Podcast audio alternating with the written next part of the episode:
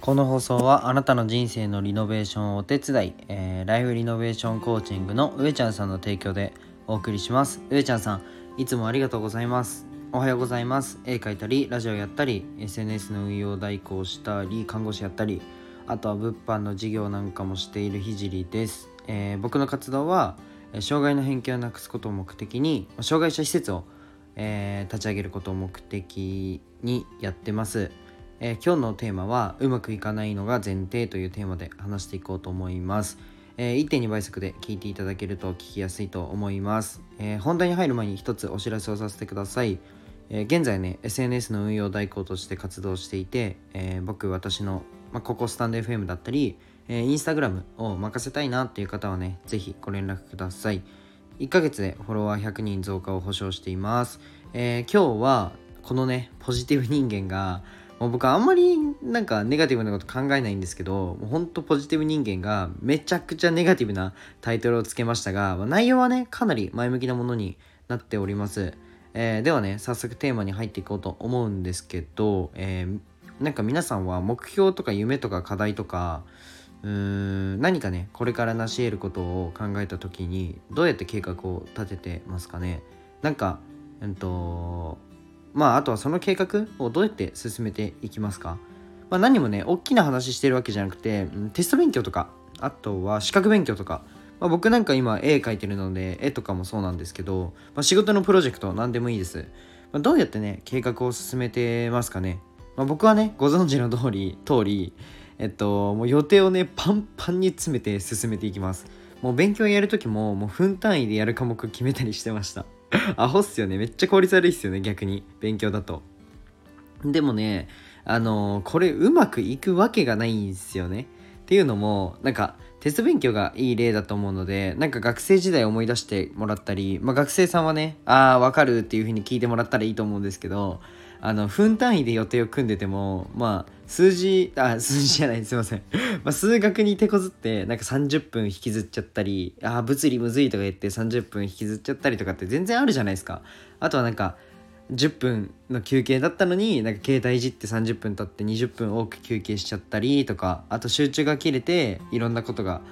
えー、いろんなこと考えちゃってなんかしたら5分ぐらい勝手に進んでたりとかありますよね。普通に起きますよねそういうことって。でこれってなんか、うんと、そういうちっちゃいことテスト勉強とかそういうなんか日頃のなんだろうな小さな挑戦だけじゃなくて夢とか目標も同じで、えっと、僕17歳の時に障害者施設立ち上げようっていうふうに思ったんですけどといってもね資金の壁だったり、えっと、人脈とかうんマーケティングとかいろんな問題にぶつかるんですよね。でちなみに何の知識もない、えっと、17歳の時の僕はいやあと1年もあれば立ち上げられるんじゃねっていうふうに本気で思ってたんですよね。で立ち上げて、まあ、施設長やりながら看護師の免許取れるだろうとか本当に頭の悪いこと考えてました。でもね実際は違って、まあ、調べるとああこれも必要なんだあれも必要なんだもっとクリアしなきゃいけない課題がめちゃめちゃ見えてきてたくさんあることに気づきました。で17歳の時にえっと、来年には起業してでっかい施設を立ち上げるなんか2億ぐらい使ってぐらいに思ってたんですよ。とか思ってたんですけど、まあ、無理だったわけで、えっと、起業したのも個人でやっと21歳です。はい。この間ですね。この間、2ヶ月前かな？ですね。で、まあ、想像よりもね、3年も遅いんですよ。僕からしたら。でしかも、うんと、当時の僕は法人化を起業と呼んでて、まあね、それをね、何の知識もなく18でやろうとしてました。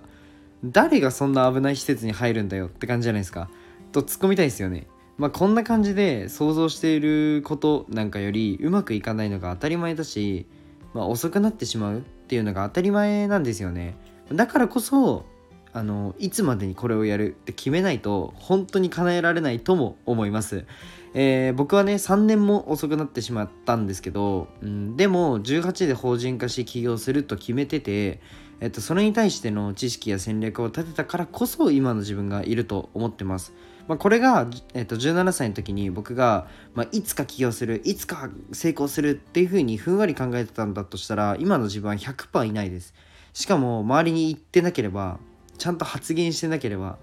あのないと思います。でね計画通りにやればうまくいくから努力するよというね考え方もね一つかもしれないんですけど僕は計画通りにやってもうまくいかないし遅れが生じると。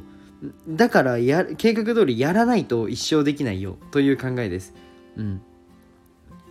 なんか本当にね計画通りトントントンってやってうまくいくことなんてほぼないと思うんですよね。でもその計画がない計画すら立てないと何ににもなれないっていうやつですね。はい。まあそんな甘くないしうまくいかないことだらけで失敗だらけなんですよね僕も。うん。多分皆さんもそうだと思うんですよ。挑戦してる人は特に。